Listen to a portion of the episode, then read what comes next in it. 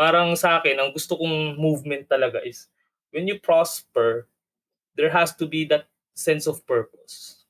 Yung yung pera na na-earn mo, it has to help not just you, but also other people. I think that's the main purpose of money. So that you can influence or impact other people for the better. So if ang hirap naman kung wala kang pera, paano ka tutulong, di ba? So yun yun. Kaya talagang lagi kong niruroot sa word na purpose yung mga mga ginagawa ko. Hi everyone, welcome back to another episode of the Successibility Podcast, a show that aims to inspire by bringing you a collection of success stories to help you soar higher. My name is Lawrence and I'm your host. They say money is not the most important thing in this world, but it affects everything that is important. And in the process of learning and earning, we can easily have a mindset that is so focused on the money. That is why we are dedicating this episode to the topic of not just finance, but purposeful finance. And later in this episode, we will be talking about why everything must be rooted in purpose. And to be honest, this is one of the topics that I wish were taught in school kasi it's really crucial for us to have that knowledge in money. Otherwise, no matter how big our income is, if we don't know how to manage it, we might still end up broke. And for this episode, I am joined by another good friend of mine, Jay Tolentino. Ayan, so we are now in the last and 10th episode of the season, season 1. And in-invite ko si Kuya Jay. So Kuya Jay is a financial literacy evangelist and an independent financial planner based in Dubai. He holds certifications from multiple awarding bodies such as the Chartered Insurance Institute UK or CII, Associate Financial Planner or AFP, and Registered Financial Planner or RFP. He also worked as a consultant in one of the top brokerage firms in the UAE and also a Yaman coach under the Personal Finance Advisors in the Philippines. He also got featured in ABS-CBN Balitang Global in April of 2019 for the Empowered Expats vlog. And last year, he was given the Excellence Award in Insurance and Other Financial Services by the Filipino Social Club as part of the celebration of the Philippine Independence Day. And also, last August 2020, he was invited to speak in Congress to represent the sentiments of many overseas Filipinos regarding the mandatory 3% contribution being asked by PhilHealth. Ayan, grabe, sobrang bigatin. And of course, he is the host of Finance Fridays and Real Talk on Real Estate through his Purpose Driven Finance Facebook page and YouTube channel, which can also be streamed on Para and Purpose Podcast. Sobrang haba ng intro, pero without further ado, please enjoy a conversation about purposeful finance. Kuya Jay, welcome to the show. Oy, thank you Lawrence, grabe. It's such an honor to be in your show and alam mo ba yung yung number 10 ang favorite number ko. Grabe. Oy, wow. Sakto pa. Ha? Sakto, oh, Sakuragi yan, Brad. Yan yung pinaka lodi ko na basketball player anime pa, no. Iba kasi sipag ni Sakuragi. And Oo, oh, oh, ay nako. Tama ka diyan. Takes me ano parang yung memories, no? Kasi yung mm. slam dunk, elementary, elementary days na yung pag-uwi mo, yan yung inaabangan mong anime at that time, di ba? Oo, yung, yung jump shot ni Koguri, aabot ng tatlong araw bago mo matapos, di ba? Ganun siya. Tama ka dyan. Eh. Tama ka dyan. And, ayan, thank you for being here, Kuya Jay. I know mm-hmm busy ka din. Ang dami mong speaking engagements ngayon. Pero you chose to be here. And this is actually the last episode for this season. Season 1. Ayan. And alam mo naman, you've always been um, one of the inspirations of this show. Kasi nauna kang mag, ano nun, mag-podcast. And sabi ko, wow, grabe si Kuya Jay. Yung ano niya, yung commitment niya sa mga ginagawa niya. And talagang yung execution, doon ako believe sa'yo, bro. Nako. Kaya naman sabi ko, invite natin to sa show. And sabi ko, dapat mamatch ko yung energy nito ni Kuya Jay. Hindi nga ako nakapag-intro eh. Dapat may hey, hey, hey! This Kuya Jay, kamusta? yun, yun yung ano, signature introduction. And Oo, yun yung signature introduction gusto ko lang ma-share, ang nakakatuwa kasi Jay is nakita ko din yung journey mo before na mhm. if you remember, uh, there was this one speech na ako yung nagsalita sa Toastmasters. And then after nun, nilapitan mo ako and sabi mo, bro, ayos yung ano ah, yung speech mo kanina and um, ano pa yung ibang books na binabasa mo, sabi mo sa akin ganyan. And sabi mo, Oo. maybe we can connect. And after that, yun na, the rest is history. Nakita ko na kung paano ka nag-start, nag-grow, and yung talagang drive mo. Doon ako sa'yo nabilib. Oo, yan ba, yung, yan ba yung speech mo na anti-fragile? Yan ba yun? Kita mo, alam ko pa yung title ng speech mo, di ba? Grabe, hindi mo yun nakalimutan ha? Oo, oo, ganun kaganda yung speech mo, Brad. Pag nagsabi talaga ako ng something na commendable, talagang totoo yun, no? hindi yun sugarcoat. Yun, thank you. And yun yun. may Yun potential yun. talaga yung nakikita kong tao, ay say it up front. Kasi nga, wala, um, yung words of encouragement, hindi mo kasi alam kung hanggang saan naabot yun. Eh. And That's right. ganun din lang ako eh. I, I, yung isang encouragement na narinig ko sa isang tinitingala ko ring tao dito sa UAE, si Doc Romel yun. Mhm. Umatid ako ng parang, ah, ano ba to, seminar nila. And pinost ko sa Facebook and then nag-comment siya doon na parang malayo daw yung mararating ko and all. So parang attendee lang ako noon ng mga, mga seminars na kung nasan siya. And then malaking bagay yun para sa akin until nang naalala ko yun. Kaya siguro sobrang driven pa rin ako because of the encouragement na narinig ko before. And yun din, I just pay it forward. Kaya sobrang ano ako, generous ako in terms of giving uh, mga ganong mga ganong compliments. Yeah. Sana ganun ka rin. Hindi, joke. Siyempre naman, siyempre Oo. naman. And I really believe dun sa sinabi mo, Kuya Jay. Kasi ngayon, pag alam mo yung you put out something out there or a part of you and then may Mhm. bigla na lang sa yung nag-message na nagsasabing, uy, thank you dun sa pinost mo or thank you dun sa sinabi mo.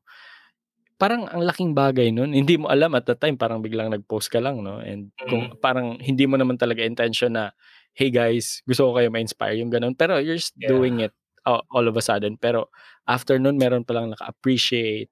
And Mhm. sobrang laking bagay. And kaya ngayon, pag may mga talagang ah, nakikita akong content sa social media, talagang kino-comment ko sila. Sinasabi ko na, uy, salamat dun sa ano mo. Salamat dun sa content mo. It really, parang may natutunan akong lesson. Kaya, thank you for saying that, Kuya Jay. Yeah, of And course. dito naman sa interview natin, you know, nung in-invite kita, sabi mo, yan talaga yung topic na inaabangan ko. And kaya naman magpo-focus tayo ngayon sa why talaga. Kasi Yes. most of the time, sabi mo, uh, when you get invited to a to a parang show, Mhm. most of the time, yung how yung Oo. nade-discuss. Mhm. Totoo yun. Um, para sa akin kasi napakadali na lang ng how if you know your why. And I Mhm. think ikaw din, you would agree with that dahil parang um, umabot sa point na kahit gaano kahirap yung pagdadaanan mo, if malalim yung hugot mo sa buhay, gagawin at gagawin mo ng paraan yan.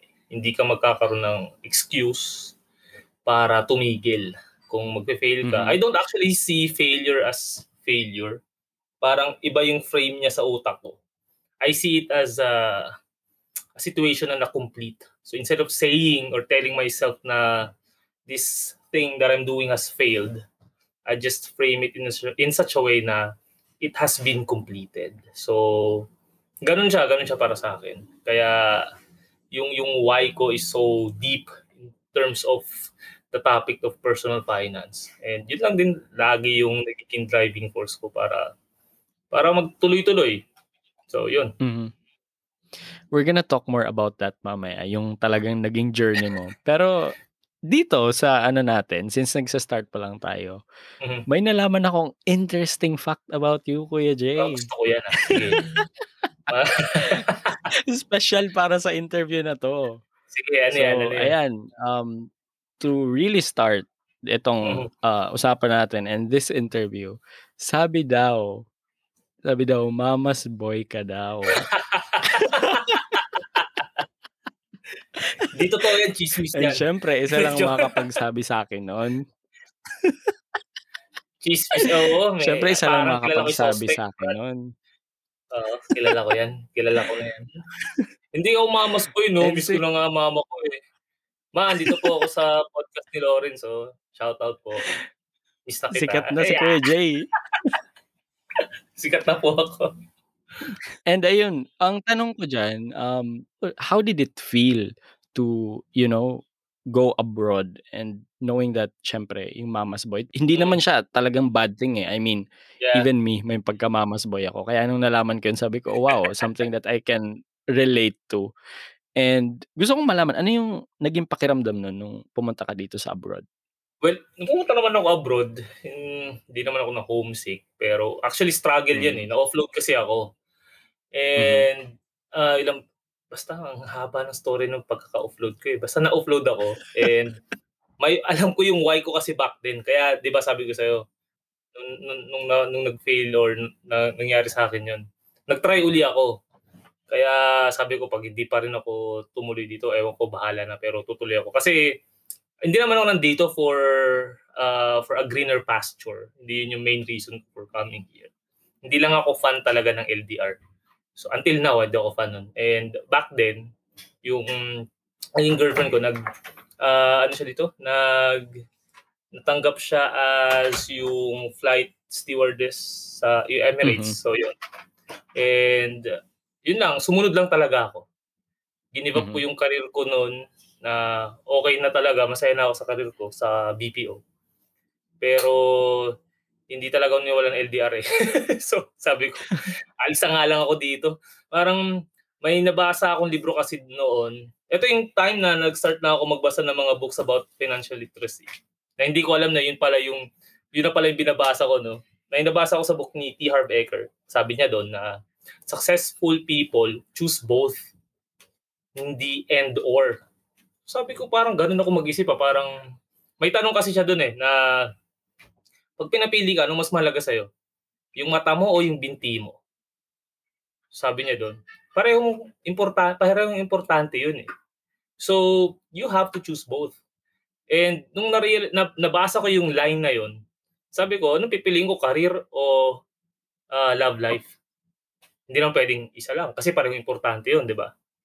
So, sabi ko, well, I have to choose both. And yun yung ginawa ko. Nag-resign ako and then yung retirement pay ko, half of it, nilagay ko sa stock market. Iniwan ko siya doon. And then half of it, yun yung naging pocket money ko dito sa sa UAE. Even nung na-offload ako, yun pa rin. Napagkasya ko, ewan ko paano ko nakapagkasya yun. Pero nagkasya siya. so, ganun, ganun, ganun talaga eh. Um, ganun yung experience ko ng pagpunta rito. And in addition to that, syempre, gu- gusto ko rin magbigay ng mas magandang future sa family ko. So, I think na kaya ko pang sumubok nun. I think I was 28, 29 back then. Parang late na nga eh. Mhm. Pero sabi ko, ah, siguro I should try pa rin. Kasi nga, again, ayoko ng LDR and I have to choose both. So, yun. sa palaran talaga as in dito, back to zero ko eh.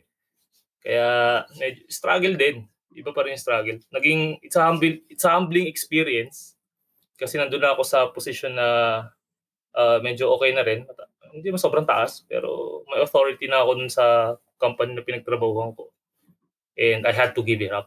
So, yun. Nakakatuwa yung question na nakita mo dun sa book and Mhm. knowing na talagang sinunod mo.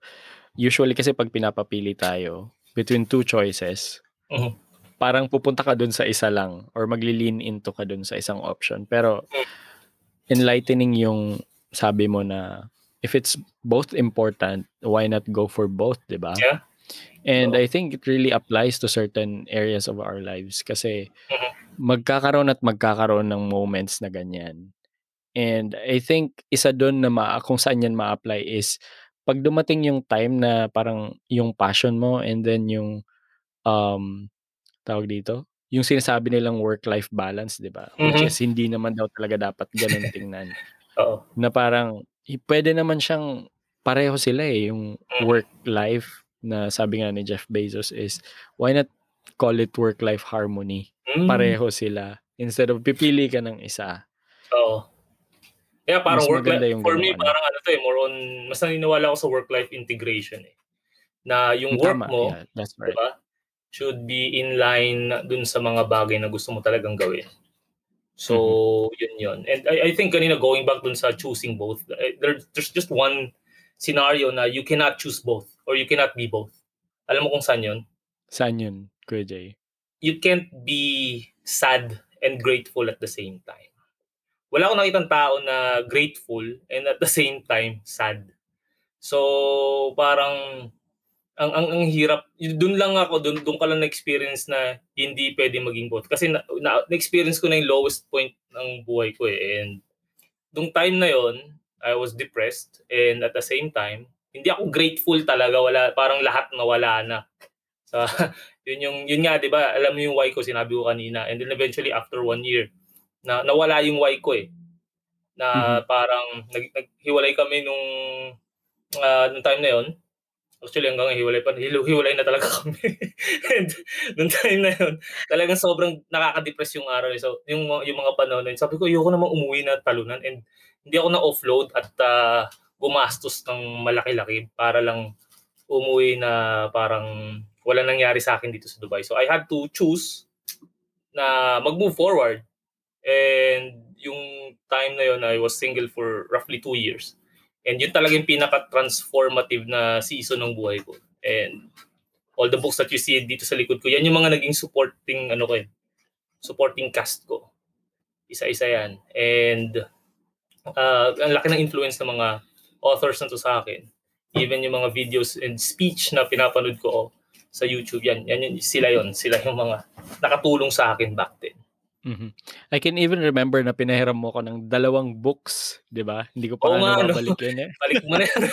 Kaya pala, yan yung book na, mm, ano nga ba to yung Think Rich Pinoy, binasa ko yan sa isang upuan eh, nung nasa flight ako papunta Dubai. Yes. Oo. Yan yan. And the Grabe other yun. book is about yung great speeches na napaka-informative na book. Balik-balikan ng sarap balikan ng mga ano. Oo. Great Yun- speeches talaga eh. of the time before. Mm, tama ka dun. And going back dun, Kuya Jay, sa sinabi mo, um, since Love Month, let me just touch on this kasi kahit Oo si nga. Sir Ben, yung previous ano episode ko, meron din siyang love advice. Akalain mo yun sa podcast episode namin. Sila idol yan, tinitilian niya si, Si Sir Ben, tinitilian niya, no? oo, Tama ka. tinitilian niya ng mga, mm, ayan. Sige. Shout out Those tayo. two years na ano, na naging single ka, Aha. what did it taught you? Madaanan lang natin. So, bago tayo maging seryoso mamaya. Ah, natutunan doon, natutunan ko doon is self-love and Mhm. you, you can give what you don't have. So you it's your responsibility to fill your love tank. Yun nga. Kasi back then, parang every Friday, kasi ka- nakalipat din ako ng company noon eh. So nagkaroon ako ng dalawang off. So blessing sa atin yun dito sa UAE, di ba? Magkaroon ko ng dalawang off. So binaximize ko time ko talaga para matuto. And first thing na gusto kong aralin was spiritual growth. So, every Friday, parang apat na iba-ibang community, spiritual communities pinupuntahan ko. Kasi gusto kong matutunan talaga siya na paano paano mahahanap yung inner peace dito sa mundo na puro ah, attached sa pang outside na mga material na bagay.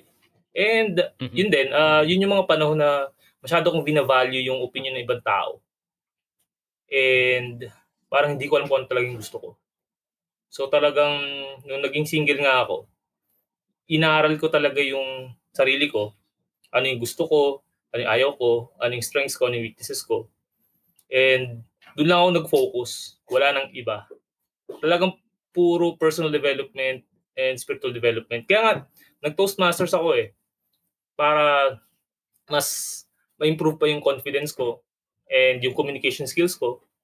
Tapos, during that time, nag-networking pa ako para matutunan ko yung paano magbenta, ganyan, kumapal yung mukha lalo, and ma- kumain ng rejection every day. Tapos, what else? Ano bang ginawa ko nun? Um, ang dami, nagbenta pa akong pabango. Alam mo yun, talagang sabi ko, kailangan ko matutunan ko paano uh, magbenta. And part ng pagiging successful na entrepreneur, dapat marunong ka magbenta kasi wala naman negosyong walang benta. So talagang inaral ko yun, two, uh, you know, for, for, for those years na yun. Enjoy ko nga siya eh. Enjoy ko talaga yun. And because of that, nabuo, nabuo yung sarili ko. And of course, hindi naman, hindi ko naman kaya mag-isa yun. Andun, andun pa rin si God, syempre. Siya yung nag, nag-guide sa akin. Kasi nga, uh, nag-join din ako sa community ng, ito, yung, yung, yung community na sinalihan ko was yung Feast Dubai. And doon mm. mismo sa community na yun, nakilala ko yung mga tao na meron ding sariling mga pasanin na problema. And na-realize ko, taktingan yung problema ko pala.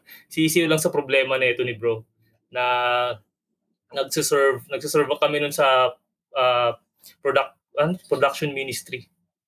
Prod, prod, yun yun. So, kako ko yung taga-pindot ng ilaw. Tsaka taga-bit-bit ng mga gamit. Yun lang, taga-bit-bit ako ng speaker, ganun. Sabi ko, dito ko ubusin oras ko kaysa magpakalugmok ako sa bahay. So, doon ko talaga inuubos yung energy ko para pag uwi na ako, pagod na ako, hindi ko na maisip yung problema ko. Hanggang sa yun, na, na ano na rin, nasanay na rin. And pag nagbigay ako ng oras sa sarili ko para magbasa talaga. Ayaw ko magbasa, pero may nabasa ako na uh, ang ang tag dito, leaders, not all readers are leaders, but all leaders read. So, sabi ko parang gusto ko rin maging leader in my own way. So, I really have to read. And ayoko, ayoko talaga nagbabasa, nabobore ako nun. Kasi mas gusto ko nagdodota, naglalaro ng mobile games. And sabi ko, kailangan ko i-trade yung mga mga activities and hobbies na hindi na nakakatulong sa akin. So for those two years na yon, talagang uh, ni-rebuild ko yung sarili ko and nag-focus ako dun sa mga activities na alam ko na mag-a-add ng value talaga sa akin. Mahirap kasi behavioral change siya. So it took me like six months to one year bago talaga ako mahilig talaga sa pagbabasa. And siguro ang tip ko lang dun is basahin mo yung bagay na nag interest sa'yo during that time. And mag-snowball na yun eh. Hanggang ngayon yun, mm. addict na ako sa pagbabasa. Pag, pag may, ano, pag may uh, pag may sale sa Burjuman, yung mga guys, kahit second hand na books talagang pag gusto ko yung title, babasahin ko talaga yan. So parang ganun, uh, yun, yun, yun yung formative years ko. And buti na lang talaga ginawa ko yun kasi kung hindi, madali akong masusway ng mga uh, ano yun, uh, outside force. Lalim outside, outside force. So, uh, by the way, yun pa, isa pa, one thing na um, inaral ko rin is yung emotional intelligence. Kasi you really have to ma- master your emotions. Eh. You can't control it, you can only manage it. Manage it. And pinakakapalpakan natin ng mga decisions eh nangyayari kapag nasa peak tayo ng ating emotions. Like we are so angry about life. Or we are so lonely about love. Eh, mga ganyan. So, kailangan aware tayo sa mga ganung bagay. So yun, yun lang naman ginawa ko for two years, Brad. Grabe. Thank you for sharing that, Kuya Jay. Kasi if I would actually take yung dalawang major themes doon, ang nakuha ko is self-love and self-improvement. And yes. talagang ginugol mo yung dalawang taon na yun for, for those two, di ba? Mm-hmm. And yun din yung nakita ko talagang, I think, nakapag-form ng ano mo, ng big why mo. Mm-hmm. Di ba? And dahil doon nga, parang nakita ko na in all of your brands, your page, yan sa name ng podcast mo, there's always the word purpose. Yes. Oo, totoo yan. ba? And can you tell us more about it dun sa purpose na yun? Bakit siya nandun palagi sa brand mo? And mm-hmm. what led you to always be grounded in purpose? Oo, kasi parang, yun nga, like what I said kanina, dati confused kasi ako eh. Uh, ano ba ang motivation? Parang nauna ba ang motivation bago yung purpose? or yung action bago yung motivation. Ang dami, dami kong binasa na mga statements about that eh. Pero parang pinaka gusto kong um, nabasang line is yung purpose fuels passion.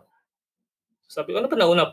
Passion ba o purpose? Parang, so passion is parang something na narinig, na, narinig ko rin sinabi ni Francis Kong, passion is something that you are willing to die for.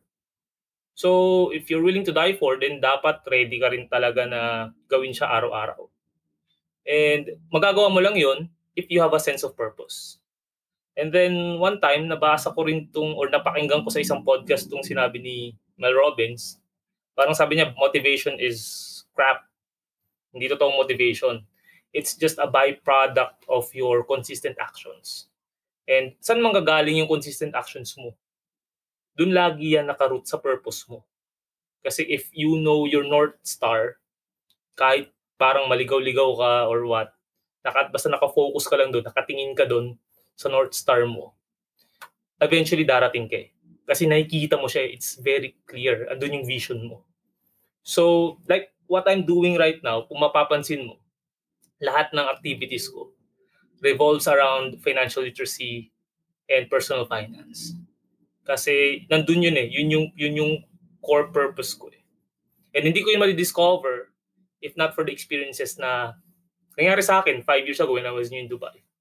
And because of those painful experiences na kapalpakan sa pera, na pwede naman maiwasan sana, eh, nag, nagparang yun yung naging message ko sa mga overseas Filipinos and other Filipinos na rin globally na we if we want to become a better country and get out of poverty we really have to understand financial literacy. And ang dami, ang dami ko nakausap na matatanda na and laging sinasabi sa akin sana nalaman ko to nung mas bata-bata ako. And I think that's the only way. Hindi yung marami, marami kasi sa atin nang hinahabol pera eh. And oh, wala namang masama doon. There's nothing bad in earning money. Pero bakit bakit may mga tao na ang daming tao na nag-earn ng malaki, pero lubog pa rin sa utang. So, mm-hmm. I, mean, hindi nila nakita yung purpose ng pag-earn nila eh. Parang sa akin, ang gusto kong movement talaga is, when you prosper, there has to be that sense of purpose.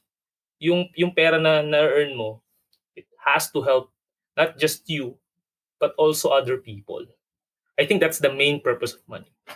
So that you can influence or impact other people for the better. So if ang hirap naman kung wala kang pera, paano ka tutulong, di ba? So yun yun. Kaya talagang lagi kong niruroot sa word na purpose yung mga mga ginagawa ko. So, yeah. Ayun. And sabi mo nga kanina, you cannot really give what you don't have, di ba? Yes.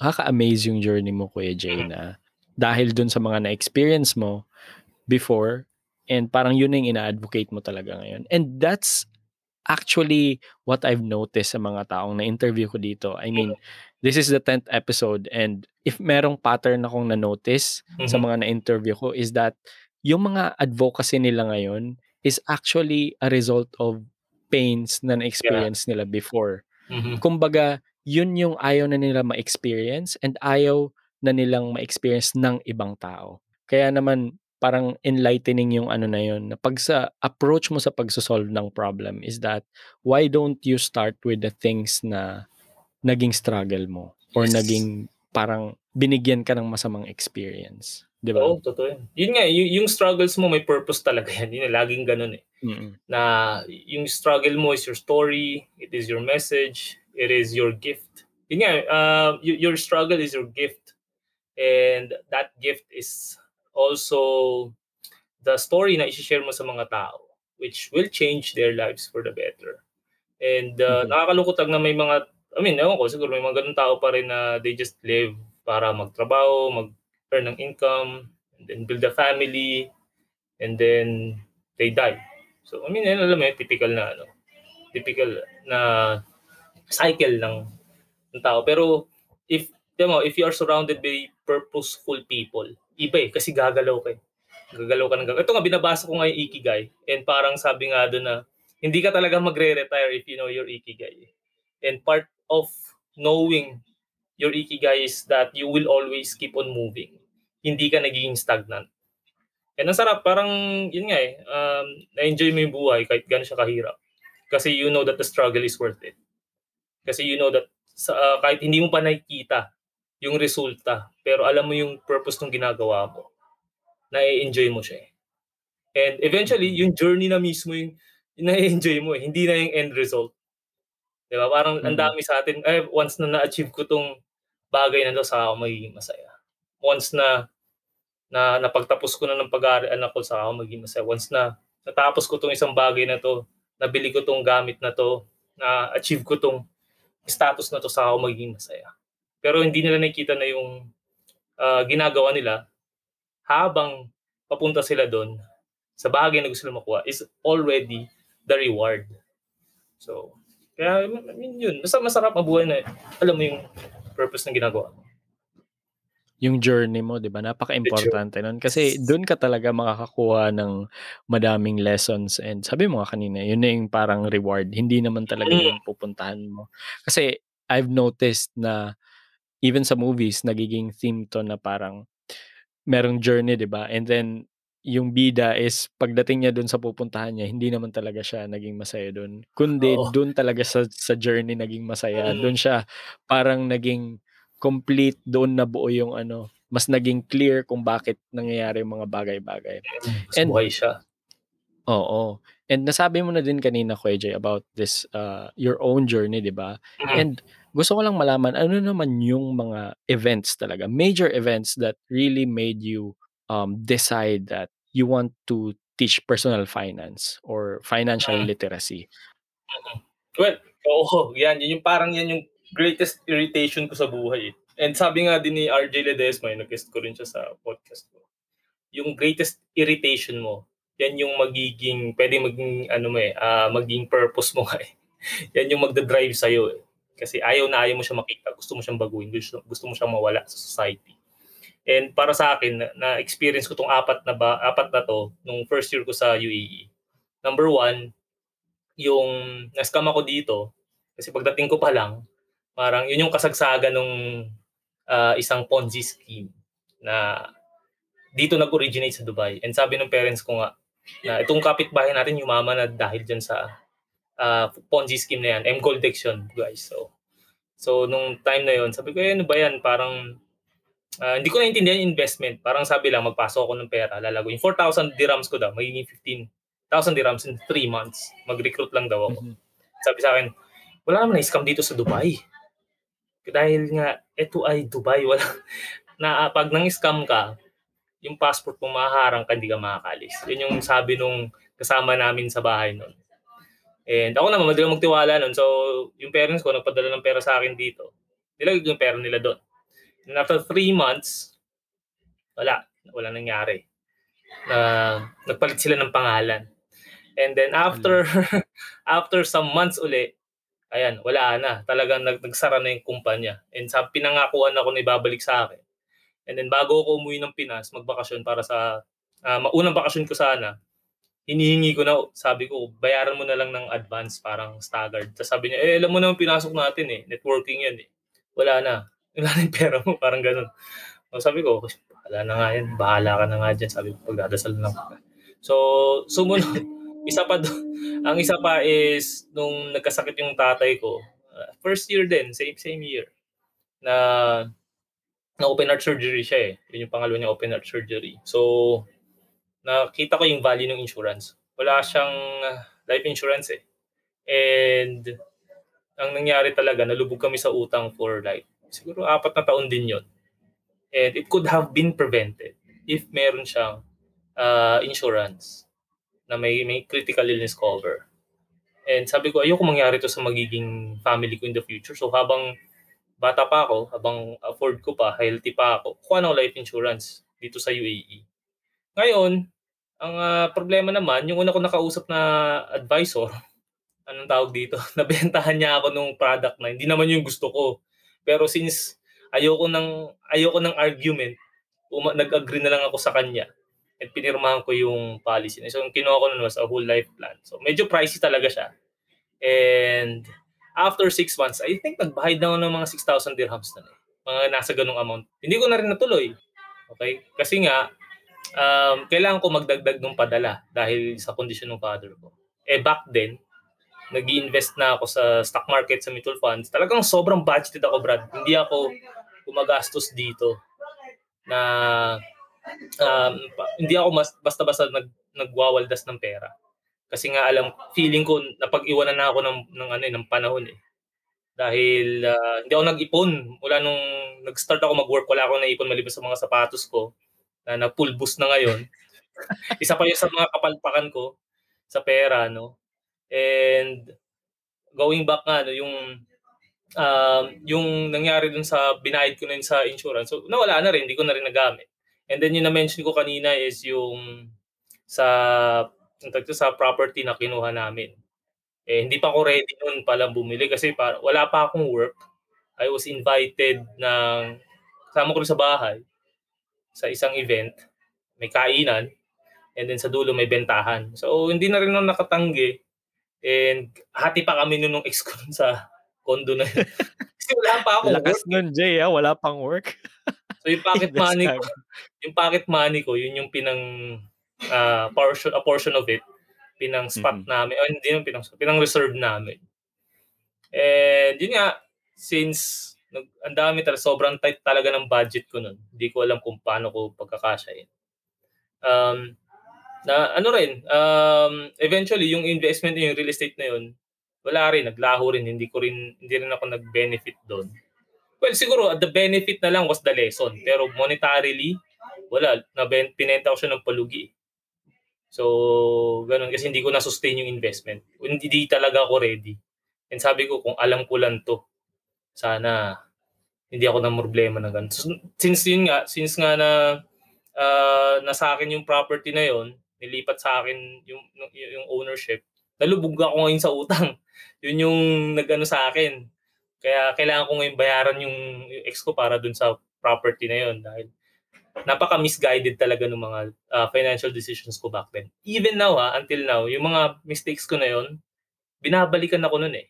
And ito yung sinasabi ko sa mga nakakausap ko, sa mga naging clients ko na huwag kang mag-fail ka tulad ng ginawa ko kasi napaka basic as in napaka basic niya.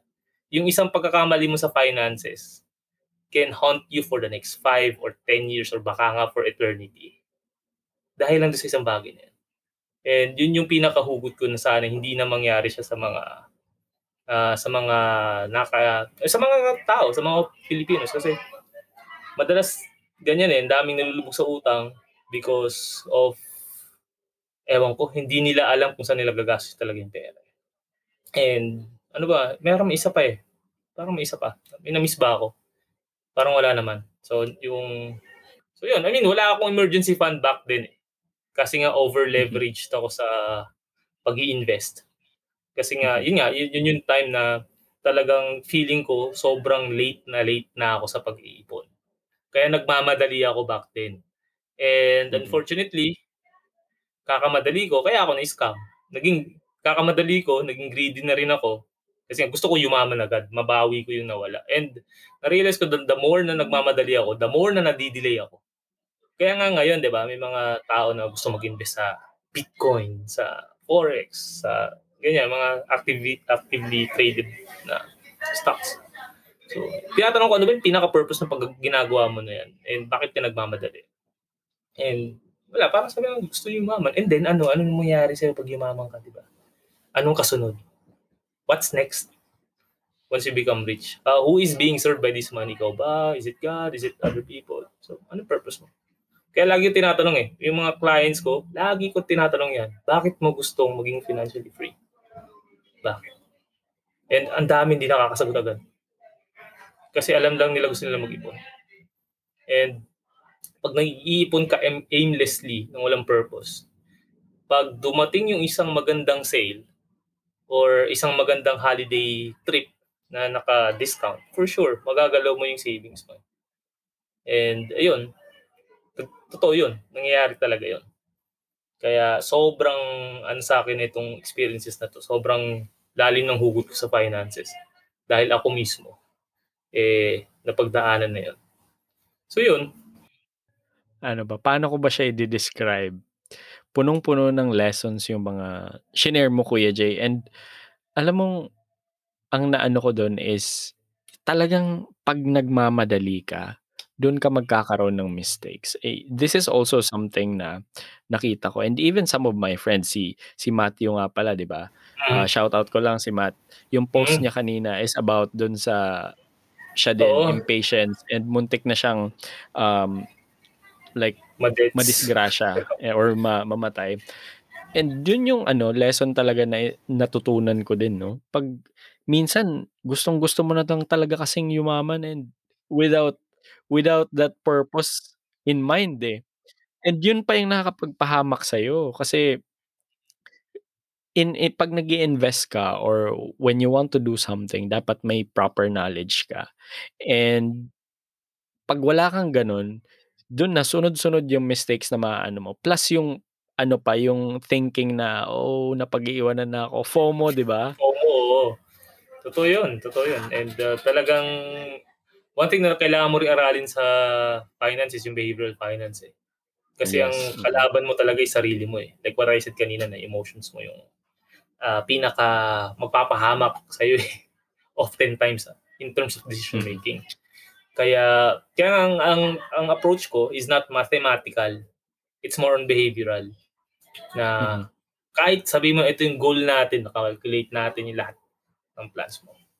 Pero if hindi ko ma hindi hindi mo babaguhin yung behaviors mo, hindi mo babaguhin yung mindset mo, about man. Kahit gaano kaganda yung plan na yan, wala, hindi mo ma-accomplish yan. Kasi palagi kang liliko and maliligaw ka. What more kung hindi mo pa alam yung purpose mo. So, yun yun. Yun yun talaga yung, uh, I think, pinaka uh, gusto ko mangyari for everyone who wants to be successful sa finances. Mm-mm. So, yun. Pinaka-importanteng step yun And I think isa sa pinakamahirap kasi mm-hmm. as you've said, sarili mo nga yung kalaban mo. And usually kasi when we are trying to change something, pag may tinatry tayong i-develop na habit, mm-hmm. di ba parang ano siya, napakahirap niya kasi you're going against dun sa nakasanayan mo. And you know, our brains, it's typically lazy. Yeah, di ba, oh. Kuya Jay? And kaya naman, after, let's say, you've done uh, five days straight nung habit na dinedevelop mo. And then mafe-feel mo yan na parang bumabalik talaga yung dati eh. Yeah, oh. 'Di ba? Ang hirap. Yung yung brain natin is always wired na ganun na parang nandun sa komportable or kung saan tayo na exposed um, na matagal. Oh. And this is also banggit ko lang to kasi I think you've mentioned this before even nung uh, mga meetings natin na there's this one idea na sinabi mo about psychological wallet, 'di ba? Yeah. Na, oo. oo, minsan 'di ba, pag yung tao is talagang nakahawak siya ng malaking pera. Mm-hmm. Hindi kasi alam kung paano ano eh, paano gagawin or paano gagal paano siya i-store talaga ng maayos yeah. or paano siya i-grow. Kumbaga yung psychological wallet, dapat malaki siya para yung kaya mo ding mahawakan or kaya mong ma-store doon sa wallet na yun is malaki din. Pag maliit yun, kumbaga sobra na yung pera so mm. mawawala na lang siya. So yan, parang naalala ko na ang, ang psychological wallet ko nung nasa Pinas ako. And uh, na-realize ko na lang yun nung nabasa ko yung libro ni Harvey Eker. I think doon ko unang nabasa yung psychological wallet.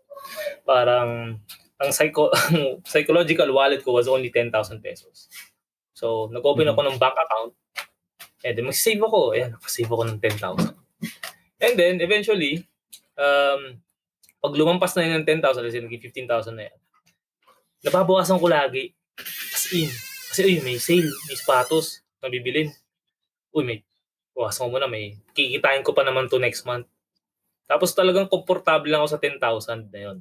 One time, nangyari pa nga, nag-loan ako sa SSS ng 30,000 So, hindi ko alam kung anong gagawin ko. Sabi ko, yaman ko, grabe, may 30,000 ako. Ang una kong tanong, paano ko uubusin to? Yun talaga, sabi ko, ang bihirang mindset. Paano ko ubusin itong napakaraming pera, itong 30,000 na to? So, nangyari, naubos ko yun, nang hindi ko alam kung sa talaga ginastos yun. Siguro, sa inom, mm. ganyan, barkada, sapatos na naman, oo. And ang natira na naman sa bank account ko was 10,000 pesos. So, hindi ko talaga mm. na-stretch. Nangyari na lang, na na-stretch ko siya by accident. Well, siguro hindi man by accident kasi nag, nag, nag-aaral na ako ng stock market noon eh. Tapos, mm-hmm. na, na, nag-try ako ng 5,000. Hindi ko nilalagay sa bangko, dinretch ako sa stock market. Tapos na-addict talaga ako sa pagsisave hanggang sa nawala na yung ka ano ko. I mean, hindi naman nawala agad-agad, nabawasan. Mm-hmm. Kaso yun nga, again, mali na naman yung start ko kasi masyado na naman ako nagbadali sa investments. Like, kaya kaya nga 'di ba nung pagdating ko ng Dubai, kakamadali ko. Sabi ko parang kulang kulang lagi yung natatabi ko. So, nag-lead nga yun. Kaya, kaya ako na-scam yun din. So, parang inaipon ko din, eventually, wala din. Kasi nga, madali ako, ng, madali ako lagi. So, mm-hmm. yun, yun, yun yung mga bagay na yun. Kaya dapat talaga i-build mo rin yung patience mo in uh, growing your psychological wallet. And maging comfortable ka na humawak ng maliit na pera muna. Kasi kung hindi mo ma-master yung paghawak ng maliit na pera, hindi hindi mo ma-master yung paghawak ng malaking pera. Kaya nga, di ba, may mga milyonaryo na, I mean, nagiging milyonaryo sa loto. And then after five years, mas mahirap pa sila. It's gone. Mm-hmm. Before, oo, mas mahirap pa sila nung time na bago sila manalo sa loto. And minsan nagiging curse ang pera eh. Dahil hindi nga natin siya kayang i-handle. So akala ng karamihan, pag may marami kang pera na biglang dumating sa'yo, blessing yan. Pero kung hindi mo siya kayang i-handle, Parang ano yan eh, para sa akin, parang pagmamaneho yan eh. Kung sanay ka lang magmaneho nung sa akin, ano bang, ano, parang Kia Picanto lang yung, yun, wala namang masama doon, guys, sorry. Wala akong maisip na ano, comparison. Kung yun, kung yun yung dinadrive mo, sanay na sanay ka doon. Tapos, bigla kang binigyan ng jet. Di ba? Uy, may jet na ako bigla. Oo, kasama na po ako nyari lang. May bin, nagbigay sa'yo ng jet. Natuwa sa'yo, binigyan ka ng jet eh, walang piloto, ikaw magdadrive, eh sigurado, di ba? Magka-crash ka nun kahit gaano kaganda yung jet na yan. Hindi mo alam gamitin niya. Magka-crash and burn ka. Ganon din sa pera. If if bigla kang nilapagan ng sobrang daming pera, hindi mo kayang i-handle yung, hindi ka sanay hawakan yung pera na yun. Oftentimes, kakapahamak mo. So, ganun siya, ganun, ganun po na ano yung psychological wallet na yan. Napaka, napaka ano nung learning na yun sa akin. Sabi ko, na mind blown talaga ako. Eh, mm. Akala ko parang hocus-pocus itong mga pinagsasabi ng mga author na to. psychological wallet, daming alam na ito. Kinuwento, kinuwento ko nga yan sa tropa kong lubog sa utang. Sabi niya sa akin, alam mo, Jay, mga pinagbabasa mo eh. Pinagsasabi, psychological wallet. Ano yan? Eh, yun lubog pa rin siya sa utang. hindi niya, ano, hmm. eh, hindi, niya, hindi, hindi siya nag, hindi niya nabago yung mindset niya. Oo. Pag inintindi mo kasi talaga yung concept, and plus dinagdagan mo ng mga analogies, ayun na, dun mo na, dun ka na nga, sabi mo kanina, dun ka na mama-mind blown. Hmm. And knowing that, uh, Kuya Jay, since nag-transition ka na nga into someone na nagfa-fine, nagtuturo ng financial literacy, and you're really someone na alam ko, pinapractice mo yung tinuturo mo. Mm-hmm. I, I have to commend you on that, Kuya Jake. Nakikita ko yan sa iyo, ah, na yung tinuturo mo on your webinars, on your um, page, on your brand, talagang ginagawa mo siya. Yeah. Kaya, saludo, oh, salute sa iyo. Hindi pa ako sobrang yaman eh, pero alam mo yun, ayoko sabihin na, ayoko, ayoko ma-perceive na guru na or hmm. someone na expert hindi naman ako expert, din ako guru. Eh. Siguro ano lang ako, um, masyado lang akong naging savvy sa financial planning and financial literacy kasi na-experience ko siya. And ginawa ko, in-apply ko. And nakatulong siya sa akin. And nakatulong din siya sa karamihan ng tao. Oftentimes yung mga ginagawa ko are for free talaga. Advocacy lang yun. And doon ako nag-struggle din na ang hirap, nahirapan akong, paano ba, i-convert siya into something na monetization. Parang if I'm invited to speak, tapos, uh, hindi talaga ako nagpapabayad eh. Or ano lang, parang means one time once lang once lang yat once lang talaga ako nabayaran for for a talk. And madalas hindi. So i think doon ako nag-struggle parang gustong gusto kong tinuturo yung financial literacy. Uh, lumilipas yung oras pag ito yung topic. Pero yun nga um, it's something na siguro ako personally I should learn to also monetize. Huwag lang magbigay na magbigay ng free. So it's something, it's such, it's it's a lesson na I also have to uh, learn from myself. Kasi nga, as I grow older, yung time ko becomes more precious and parang na-realize ko rin na uh, yung oras na ginugugol ko para sa mga ganong bagay na for free, eh sana pwede ko rin binigay na rin sa taong mahalaga sa akin. So, mm-hmm. yung mga ganun, may mga ganong moments pero right now, siguro hindi pa ako, pero even, I'm, I'm so, ano na, parang kailangan ko rin siya, al- alam ko na kailangan ko siyang baguhin. So, Tama, tama. And na, nakapag-touch on nga din kami diyan ni Louis Bardi, yung founder ng Passionate Creators. Yeah, oh. Yan yung kasi mag gagawin mo siyang sustainable na, 'di ba? Mm. Going back dun sa sinabi mo na 'pag ginawa mo kasi siya for free, chances are other people might also perceive it as hindi gano'n ka-valuable. So, Yeah. parang sila ite-take nila for granted. Minsan 'pag sab sabihin mo na, "Ah, this is just for free," ganyan, ganyan. Pero you also have to think about the sustainability and yun ngang Mhm. time na pinu-put into mo dun plus yung effort. And yun nga, yun sanang ma-earn mo dun is pinangdagdag mo na sa ano mo, sa ibang advocacy mo or sa ibang family members na mas nangangailangan, 'di ba?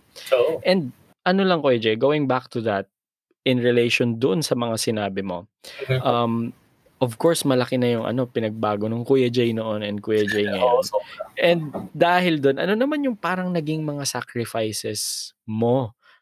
Parang seeing yung yourself before. Ano yung parang yung mga ginagawa mo ngayon na, oh, this is unnecessary sacrifice kasi may goal ako. Sacrifice siguro yung paano ba? Sacrifice in such a way na marami akong kailangang i-give up. Yung mga nakasanayan kong let's say um, instead na manunod ako ng movie, maglalaro ako ng video game, parang I have to really give it up. And then talagang yung ang mga yung circle ko before na nakasanayan ko ay hindi naman ako nag-cut ties pero I had to really spend lesser time with them kasi nga um, hindi naman nila maintindihan yung ano eh, yung gusto mong marating eh. Hindi, hindi naman nila responsibilidad na alamin yun eh. Kasi it's, Mm, that's hindi naman yung kanila, sa'yo naman yun. It's your journey.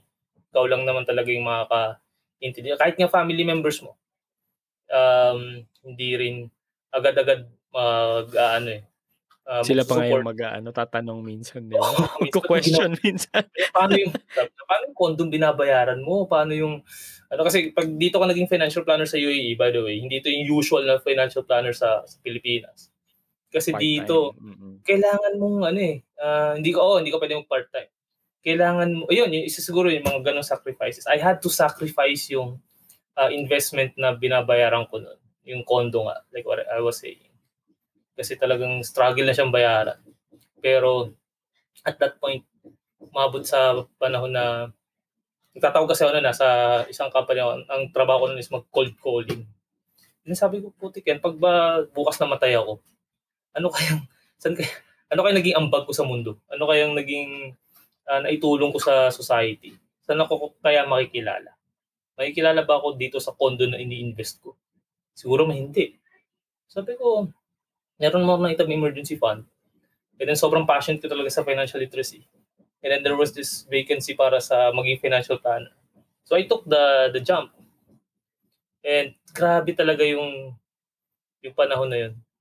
Two years na yun talagang sobrang, ako mismo I, I struggled financially kasi um, yung pagkuha ng mga first few clients, hindi rin ganun kadali eh. Yung emergency fund ko, talagang nag-deplete, brad, nag zero and then umabot sa point na, uy, bigla, nung, nung pa-zero na yung emergency fund ko, saka ako nagkaroon ng clients.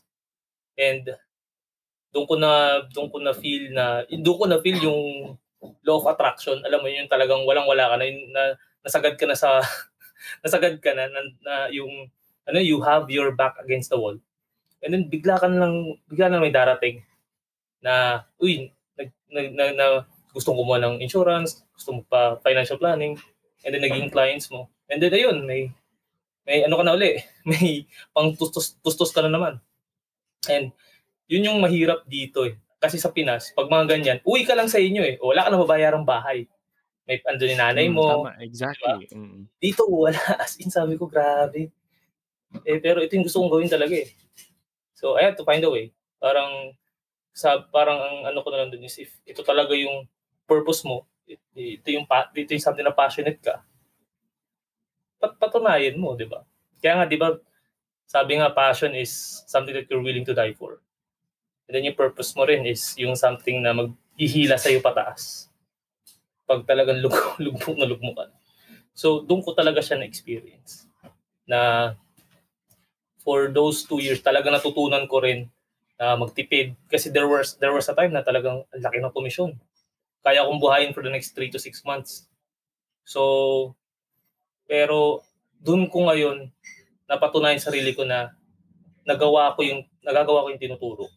Kasi nung dumating siya, yung ganung kalaking pera na yon, na-tempt ako na bumili ng mga tiki 10,000 na laptop.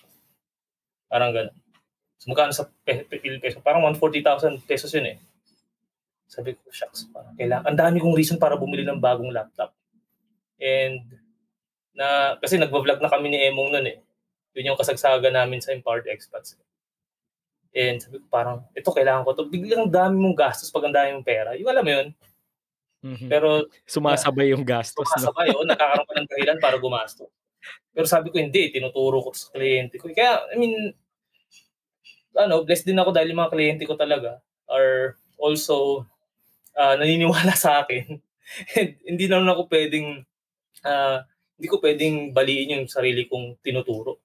So, ang ginawa ko, instead na bumili ako ng, yun nga, bagong laptop na, ano, binili ko yung laptop na Emo. So, third hand na to. 2012 na model pa tong laptop ko. And, doon ko na uh, natutunan na talagang i-maximize yung resources mo na hanggat gumagana pa siya, hanggat nagagamit mo pa, tuloy mo lang, huwag kang mag-upgrade basta-basta. And yung frugality, hindi lang siya basta frugality, extreme, extreme frugality yung sa akin eh. Na kailangan mo talagang i-stretch yung budget mo. Kasi nga, again, hindi naman laging, may meron dry season eh.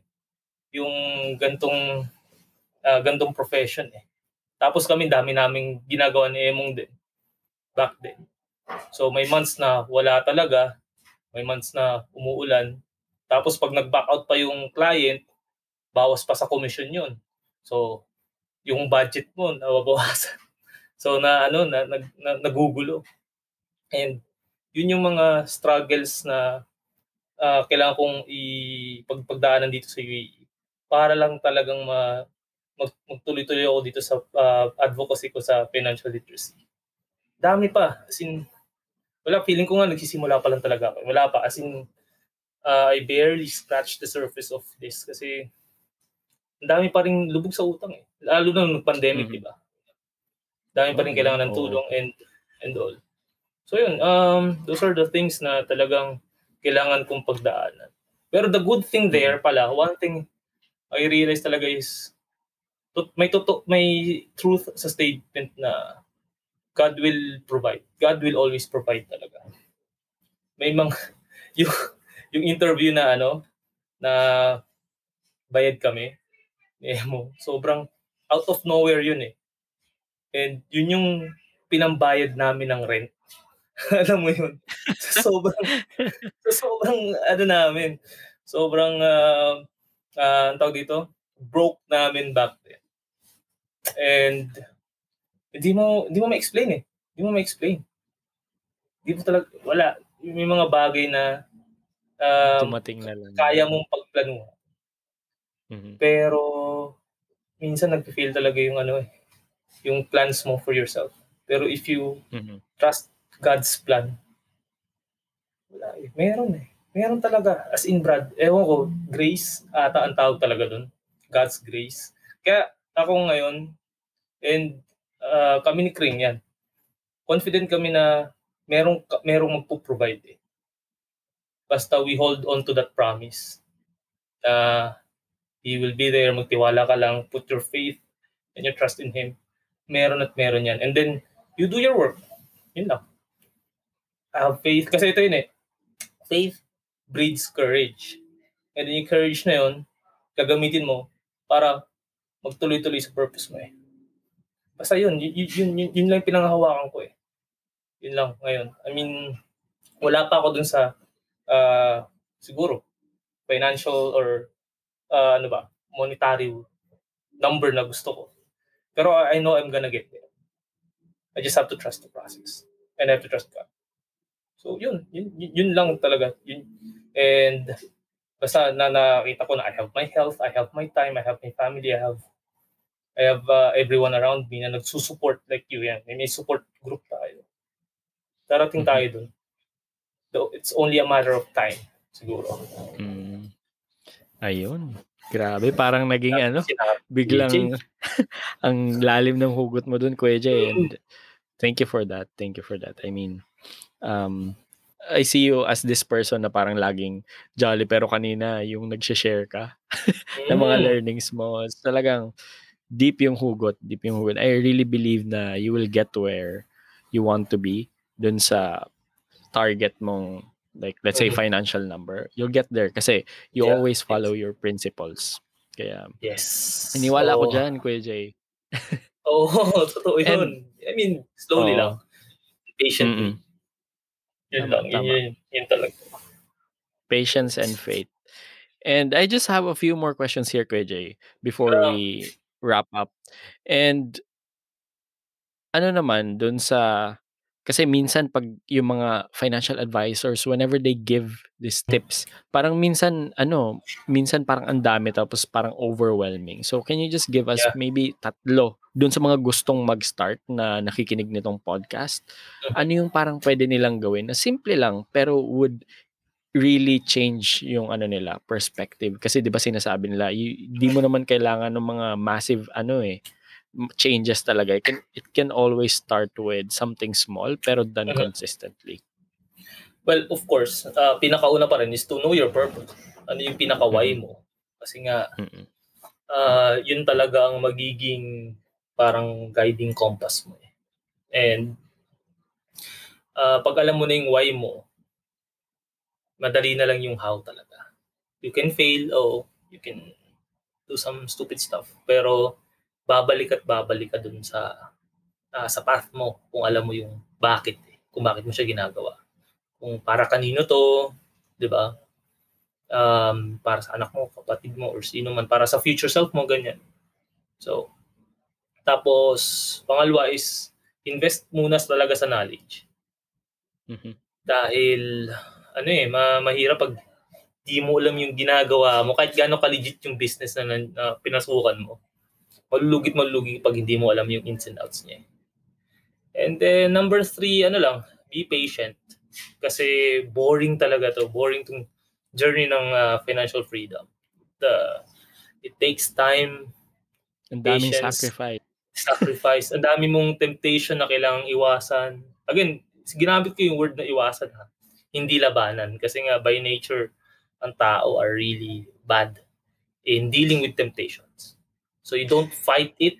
Okay, you don't fight it. You don't uh, you don't uh, think about it as much as possible. Best way is to ignore it and avoid it. So, ga- ganun yun. Kasi, mahirap pag bigla na lang may sale o temp- tempted ka na niyan. Okay, dadaan ka sa alam mo mapapagastos ka. So, alam mo yun, huwag ka nang pumunta ka na pumunta in the first place. diba? So, yun, be, be, be very, very Mm. patient with your journey and siguro dagdagan ko na lang ng isa pa. Surround yourself with people na inline sa values mo and sa goals mo. Eh, huwag ka, ma- huwag ka mag-alala na mababawasan ka ng friends pag ginawa mo yun. Kasi madadagdagan ka rin naman ng friends along the way. Na willing quality ding friends quality friends, oo. Na gusto ka rin samahan sa journey na yun. Mas tutulungan ka pa. And mas makakatulong ka rin sa kanila. Kasi kung pinipilit mo yung sarili mo sa mga tao na ah, hindi inline sa gusto mo, wala, hindi ka, pareho kayong hindi nagbibigay ng value sa isa't isa. Yung isa, parang nga, Mhm. saan, ang tingin nila sa akin, weird na daw ako. Ang tingin ko sa kanila naman, parang ah, sayang yung oras. So, instead, parang nagsasayang na silang oras. So, instead of spending more time with them, and hindi ako magbigay ng value sa kanila, ganun din sila sa akin. Mabuti pa Mhm. na, hanap na lang ibang circle. And yun talaga, I mean, plays a very important, uh, ano ba, per- plays a very important part sa journey mo. Sila yung mag-cheer sa'yo eh. And of course, ikaw rin mag-cheer sa kanila. So, yun talaga yun. Mm. Yun, gustong-gusto ko yung last na sinabi mo, Kuya Jay, na maghanap ka talaga ng mga taong ano, similar values. Kasi Yes. mas ma-amplify yung ano mo, yung potential mo. Plus, magtutulungan talaga kayo. Maghihilahan Mm. kayo pataas, hindi pababa. Yes. And for sure, at this point, uh, a lot of people, yan, famous ka nga sa social media. Pero yung mga iba naman na ano, iba naman na, Famous. yung iba naman na listeners natin, Kuya oo. Jay. ibang listeners natin for sure, they would love to connect with you. And Oo. syempre, if they're looking for uh, someone that can help them in their uh, journey sa personal finance, paano ka ba nila mahanap on social media?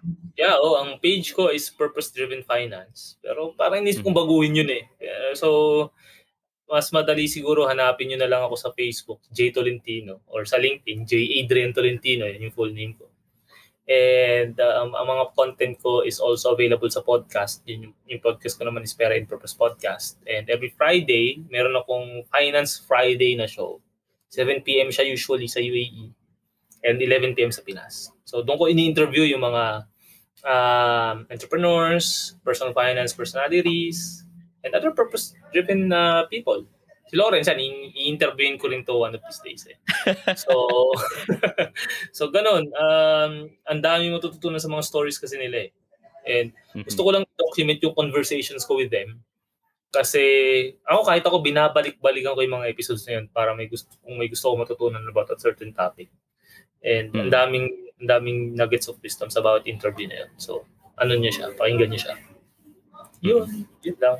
Yun, agree ako doon kasi yun naman talaga yung I think magiging starting point. Mhm. Yung mga stories na kinokollect mo. Even this one, yung podcast natin, yung mga episode na nire-release ko. Actually, when I was starting, parang iniisip ko lang din na, alam mo, I wanted I wanted to collect this stories from this remarkable and amazing individual sa circle ko. Na Mhm. para sa akin na lang muna kasi sabi ko Yeah. baka may times na I really need them. So, alam mo yun, it's recorded and I can always go back to it. Yun, oo. Pero at the same time, siguro marami din gustong makarinig nun, 'di ba? And Oo. marami ding nangangailangan ng message talaga. So, Exactly. put it out there, 'di ba? Ayun. Totoo yun, tama yung sinabi mo. Tama yung sinabi mo. Mm. And uh, wala, wala, wala talagang, I mean, napakaganda ng, na, nandito tayo sa, sa panahon na napakadaming pwedeng mangyari na ang, ang bilis ng mga kaganapan. And iba yung technology talaga ngayon. We're blessed na we're Mm-mm. living in this era. Kasi na-document natin itong mga ganitong conversations. Tama, tama. And Ayun, I think I just have uh, one last question for you, Kuya Sige, ano before yan? we wrap up. Ayan. Um, Bilis, meron ka bang... Oo nga eh. Hindi ko inaano na lumilipad talaga yung oras Oo. once na pinag-uusapan nyo yung topic na close sa heart, di ba? Oo. And ano so for the final question, Kuya Jay, ano ba yung message mo for parang the younger Kuya Jays out there? the younger Kuya Jays out there, okay, so for me, ano ba, ang message ko is, syempre, uh, as much as possible, mal- malaman mo yung purpose mo sa bagay na ginagawa mo.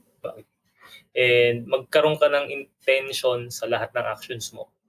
And, uh, yun, intentful living, kumbaga. Hindi lang yung mga usual na parang automatic yung galaw mo, parang kang robot. So, if if you live with intent, iba kasi yung nabibigay mo eh, sa sarili mo and most definitely sa society. And also, pa, ano ko na rin na yung blessing, hindi yan yung sometimes na palaging binibigay. Minsan yan yung mga nawawala sa'yo. Hindi mo napapansin blessing niya. Kasi nga, it's guiding you to, it's leading you to something better pala. Hindi mo lang naiintindihan sa umpisa. Pero since you know your purpose, eventually, makikita mo, ah, kaya pala nangyari yon Kasi, eto pala yung, eto pala yung dahilan. Parang everything happens for a reason talaga. So, ganun. And stay patient lang dahil kung mayroon kang ini-aim ngayon, hindi talaga madali yan. And kumapit ka lang dun sa promise to God na He will provide. tiwala lang. Tiwala sa process and tiwala sa Panginoon. Lalim, no? Parang naging religious speaker na ako bigla. Pero yun, eh, I mean, wala akong maisip na ano. May eh. roots lang. Oo, Oo, I mean, Naka-rooted eh, dun. Lahat naman na sinasabi ko is based on experience.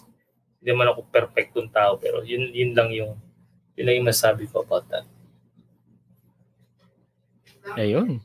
Mhm. Thank you for all of those, Kuya Jay. Sobrang nag-enjoy ako dito sa episode Oo, natin. ko I mean, grabe. ng, lagi naman tayong magkausap pero iba pa rin pag, alam mo yun, yung usapan is talagang directed to a certain topic. Kaya thank you, thank you for that.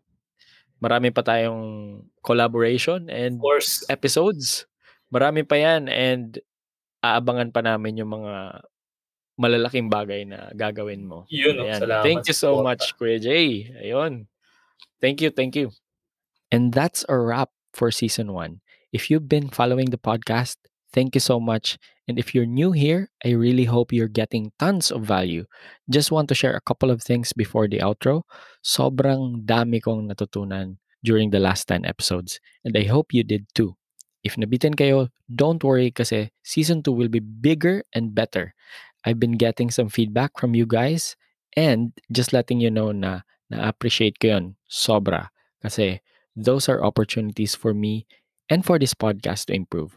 Ayan, I don't want to make this so long. Kaya naman, if you have other suggestions or kaya naman topic you want me to cover, please let me know. You can always message me on Facebook. Bye. Thank you so much. And that's it for this episode. To all the listeners out there, thank you so much for tuning in. I hope you learned a lot from this conversation. If you enjoyed it, please follow the podcast and don't forget to share it to your family and friends. If you have any feedback, please feel free to drop a comment or send me a message on Facebook at The Successibility. See you in the next one. This is the Successibility Podcast, reminding you to soar higher.